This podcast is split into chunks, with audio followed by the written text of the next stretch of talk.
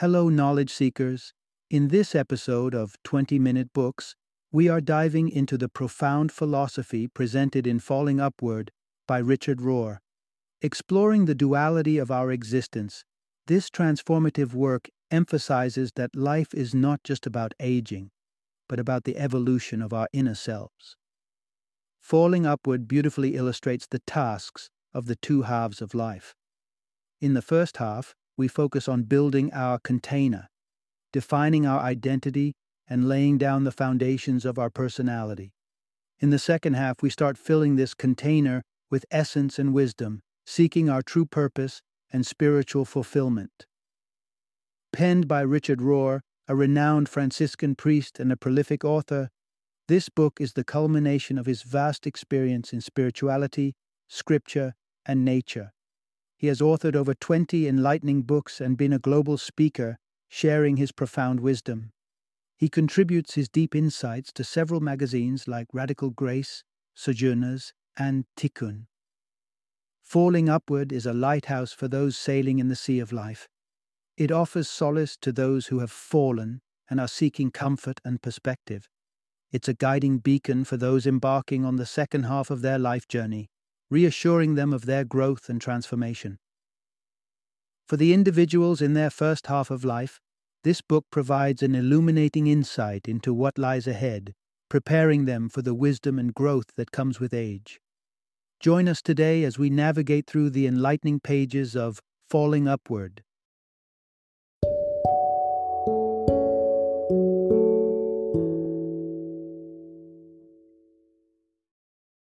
Falling Upward A Spirituality for the Two Halves of Life.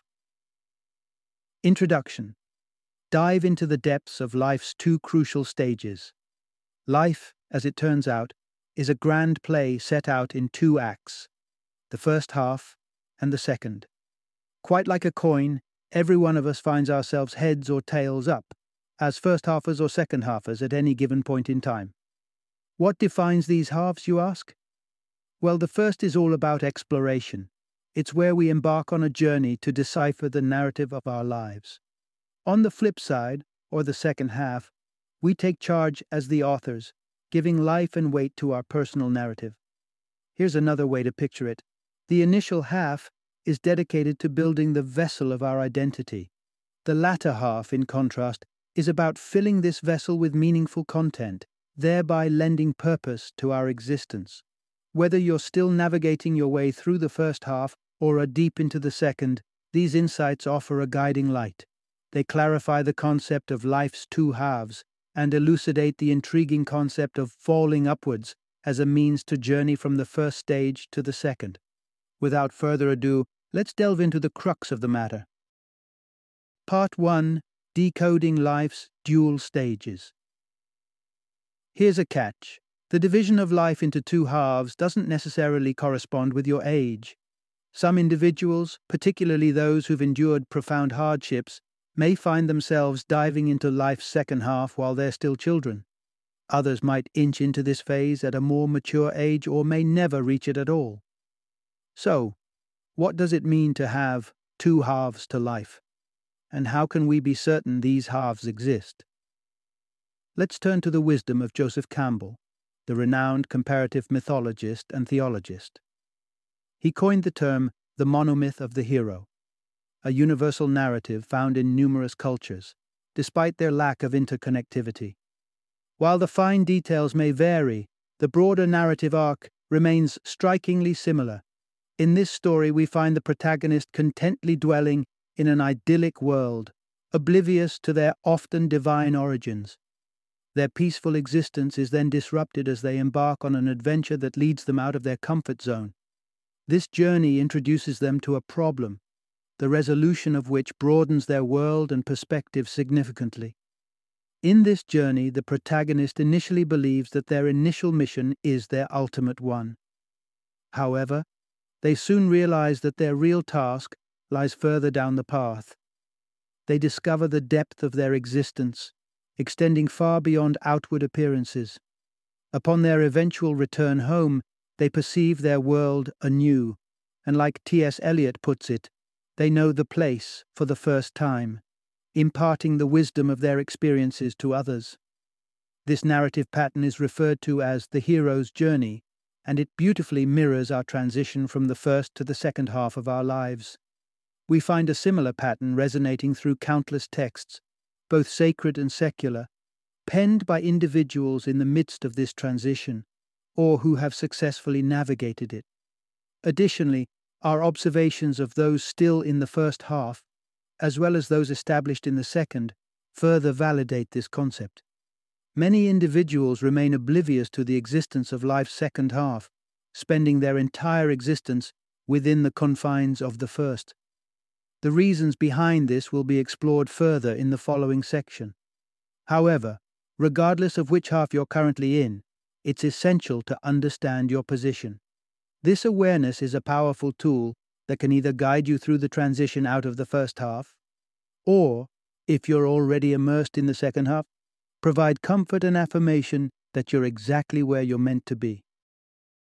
Part 2 Understanding the Initial Stage of Life. We exist in a society deeply entrenched in the first half of life mentality, a phenomenon as old as time itself.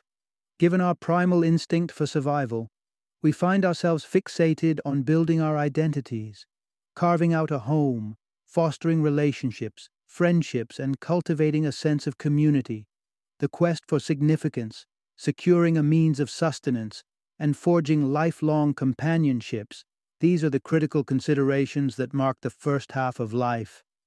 These are the very aspects that contribute to the creation of the container of our lives. In this initial phase of life, our journey revolves heavily around external factors respect for laws, traditions, customs, and authoritative figures. This stage establishes clear boundaries and instills in us a discernible sense of morality. It offers a comforting sense of security and predictability, teaching us impulse control and structuring our egos. This helps us develop a robust sense of identity. But these factors aren't simply byproducts of societal expectations, they are fundamental necessities for growth. Without such structure, our egos could spiral out of control, leaving us overwhelmed by limitless options. These laws and structures provide limits, preparing us for our interaction with the external world. However, it's only in the second half of life that we begin to ponder over what our container should hold the true purpose and direction of our lives. Unfortunately, many individuals invest so much energy into creating and preserving their container that they overlook the importance of its contents. Our societal institutions, including religious entities, predominantly facilitate and reward these first half tasks. Despite occasional inklings that something may be amiss, we persist in laying the groundwork, unaware of the additional layers awaiting construction. Returning to the narrative of the hero's journey, let's transport ourselves back to 700 BC to the time of the ancient Greek author and poet, Homer. His epic work, The Odyssey, narrates the adventures of the hero, Odysseus, as he attempts to return home from the Trojan Wars. Along his journey, he faces numerous obstacles seductive sirens, the menacing Cyclops Polyphemus, and the tempting Lotus Eaters. It takes him ten years, but he finally reaches his homeland, Ithaca. One might expect the story to conclude on a jubilant note as Odysseus reunites with his wife, father, son, and loyal dog Argos. But Homer had more in store two additional chapters chronicling another journey Odysseus had to undertake. Evidently, even in ancient Greece, Homer had an inkling that there was more to life. In the following chapter, we'll delve deeper into this something more, resuming Odysseus's story. Part 3 Moving towards the next stage. Let's journey back to Odysseus, after a triumphant return and an emotional reunion with his family, Odysseus embarks on his second voyage. He had heard about this impending journey during his homeward odyssey from a blind seer named Tiresias, whom he encountered in Hades, the realm of the dead. This descent into Hades can be metaphorically perceived as Odysseus hitting rock bottom. Ironically, it's at this lowest point that he learns new things, even if he doesn't immediately register their significance. His subsequent journey requires him to venture back to the mainland, an important aspect given Ithaca's insular nature. It represents a metaphorical reconnecting with the bigger picture of his existence. As he journeys inland, carrying an oar, he is to continue until he encounters someone oblivious to the sea, so unaware that they mistake his oar for a winnowing shovel, a tool used for separating grain from chaff. This marks the end of his journey. He is then required to plant the oar at this location and leave it behind. This act can be seen as a kind of initiation ritual, akin to burying one's childhood mementos. But his tasks aren't over just yet. He then has to offer a ram, a bull, and a boar, symbols of his raw and unrefined masculine energy, as a sacrifice to Neptune, the sea god who had accompanied him during his first voyage. Essentially, he's discarding the tools that served him in the first half of his life making way for a new set of tools required for the journey through the second half. At last, Odysseus returns to Ithaca. Following more sacrifices, he is finally allowed to live the remainder of his life surrounded by his loved ones until age wears him down and death claims him gently from the sea. Death doesn't alarm Odysseus. He's lived both halves of his life and is, consequently, prepared to embrace the end without resistance. The transition to a new stage of life is also echoed in the narratives of the world's three monotheistic religions. For instance, God instructs Abraham and Sarah to abandon their homeland, family, and paternal house to journey towards a new land. Similarly, in the New Testament, Jesus summons his disciples to embark on a fresh journey. The transition from the first to the second half of life is an inevitable path every individual must tread. However, this shift isn't merely a product of willpower or moral uprightness. As Rohr phrases it, one needs to fall upward. Before ascending, one must first descend. Much like Odysseus's journey to the underworld, it requires a fall, albeit a well executed one. We'll explore this concept further in a while. The challenge for those in the first half of life is to understand that they won't truly comprehend this truth until they have undergone the descent themselves and emerged on the other side. Part 4 The Art of Letting Go. Consider post World War II Japan. Soldiers recently returned from the battlefield often found it challenging to adjust to the everyday rhythm of civilian life. They had been the loyal soldiers, but now they needed a broader identity to contribute meaningfully to their communities. In response to this, a collective ritual was introduced.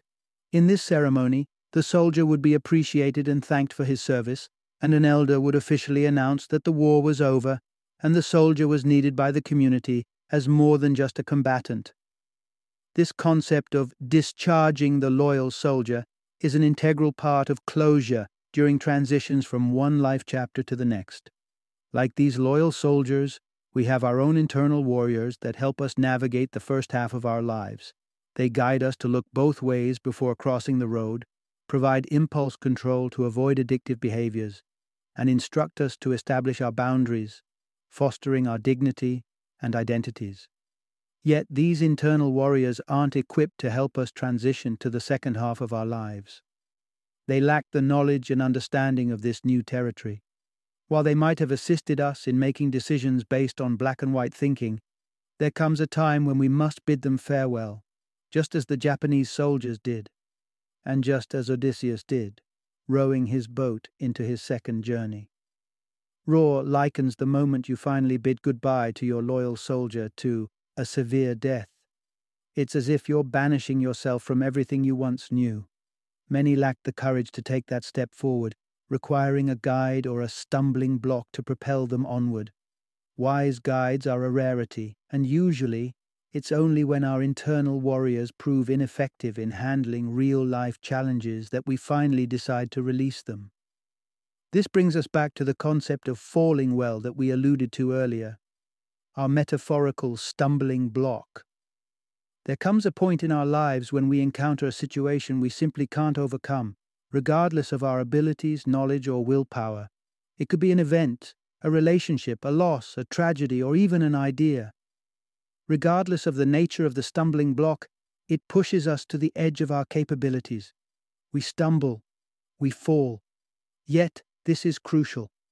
If we never stumble, if we never fall, if we never endure what Rohr refers to as necessary suffering, we would never be compelled to step out of our comfort zones. Life is tough. Suffering, akin to death, is an inescapable facet of life. Denying this truth serves no purpose. Psychoanalyst Carl Jung noted in his 1938 book, Psychology and Religion, that neuroses often stem from an inability to accept the legitimate suffering that comes with being human. Rejecting this necessary pain only amplifies our suffering in the long run. However, it's essential to remember that we can't manufacture this necessary fall. If we attempted to, we'd only prepare for what we anticipate, and in reality, remain unchanged, merely experiencing a form of self improvement on our own terms. Rohr advises that it's only through genuinely stumbling and falling, not merely reading or hearing about it, that we learn to surrender control to the real guide. Spiritually speaking, to find something, it appears, we must first lose, neglect, miss, or long for it, and then rediscover it. Stories like Odysseus's and other mythological tales teem with examples of loss and humiliation, represented by dragons, sea monsters, illnesses, plagues, shipwrecks, journeys into hell, homelessness, blindness, poverty, and an array of other scenarios. The Gospels offer valuable insight into this process. In Matthew 16, 25 26, Jesus proclaims, Anyone who wants to save their life must lose it. Anyone who loses their life will find it. What gain is there if you win the whole world and lose your very self? What can you offer in exchange for your one life? Through these words, Jesus conveys that necessary suffering is inevitable. It's necessary to lose your life, or as Rohr and other spiritualists call it, your false self, your role, your title, your personal image, in order to discover your true self. Zen masters refer to your true self as the face you had before you were born. It's your core identity, or as Rohr describes it, who you were, from the beginning, in the mind and heart of God. When you discover your true self, you learn to dwell in the big picture. You become a part of both time and history. For Jesus, this translates to living in the kingdom of God. Part 5 Embarking on the voyage of the second journey. Imagine standing on the cusp of a grand voyage. But this is not just any journey, it's the second voyage of your life, and it is marked by a subtle blend of stark solemnity and radiant joy. Richard Rohr in Falling Upward refers to this phase as a period of bright sadness and a sober happiness. It's a unique time when the shadows of our life still linger, but we navigate them with less distress. As our perspective evolves, we tend to release grudges loosen judgments, and shed feelings of superiority. Our obsession with combating ignorance fades away. Instead, we learn to consciously avoid it, and we embrace the virtue of quiet persuasion to bring about change. Our journey so far has broadened the boundaries of our internal containers. In our youth, we hunted for aspects that set us apart from our friends and family, looking for our unique identity. But on this second voyage, we find more comfort in similarities, in shared experiences, and in the common human condition. We no longer strain to stand out or control others, we are content with merely being. Yet this quiet acceptance in itself carries a profound weight. The presence of true elders can define and deepen the scope of a conversation without a word being uttered. When they do speak, they use minimal, well chosen words to convey their thoughts. Rohr notes If you find yourself buried under too many words, you might still be lingering in the realm of your first journey. In the first half of life, our minds are filled with strong opinions, needs, and preferences. But as we venture into the second phase, we lose that relentless urge to form stubborn views on everything. We no longer desire to mold others for our own happiness, even if we hold the power to do so. Our mere existence becomes a source of influence and assistance. In this stage of life, you might also experience a sense of double belonging. No singular group can fulfill all your needs and visions. You learn to balance the scales and master the art of non dualistic thinking, of thinking in terms of both and rather than either or. The world ceases to be a battleground of right versus wrong. According to Rohr, Jesus was perhaps the pioneer of non dualistic thinking in Western culture. Jesus taught that God's sun shines on both good and evil, and his rain falls on the just and unjust alike. He urged us to let the weeds and wheat grow together, to not let our urge to weed out wrong tear apart the fabric of what's right. Without embracing this shift to non dualistic thinking, we risk remaining anchored to the first half of our lives. Often, people envision the second half of life as an ending, a countdown to their final breath, ridden with health issues and the grappling fear of mortality. Hopefully, you now perceive it differently. It's about soaring upwards into an expanded, interconnected world. For Rohr, his ascent began in his 40s when he recognized a startling paradox. Some people adored him for who they thought he was, while others despised him for the same illusion. Simultaneously, some loved him for his true self, with all his imperfections, while others disparaged him for the same genuine identity. In realizing this, he also understood that people's reactions often reflected more about them than him. In the second half of life, you start recognizing the distinction between those addressing their issues through you and those engaging with your authentic self. The only one who can stop you from stepping onto the path of your second journey is you. Navigating this phase necessitates confronting some form of loss or pain.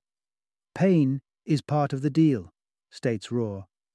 But remember, reframing your perspective on the challenges you encounter a failed relationship, job loss, financial hardships, or loss of personal identity can help pave the path to your second journey.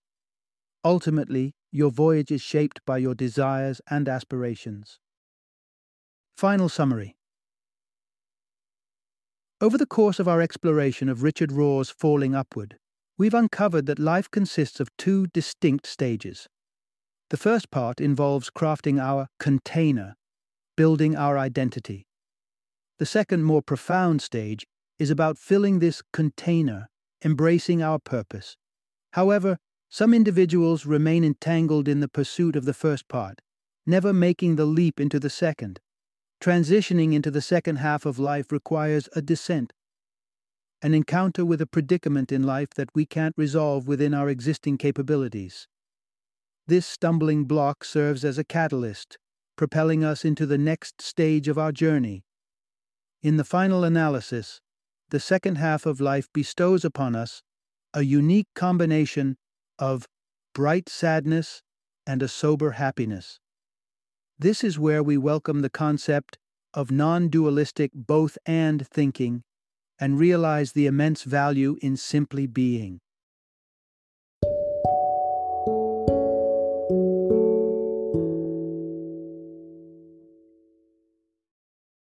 Thank you for joining me today on this journey of learning and discovery as we explored the insights of another thought provoking book in our growing library of knowledge. If you've enjoyed our time together, please take a moment to follow our podcast, give us a five star rating, and share 20 minute books with other knowledge seekers. Your support truly means a lot. Don't forget to join me again in the next episode, where we will delve into another enriching book. Until then, happy reading and happy listening.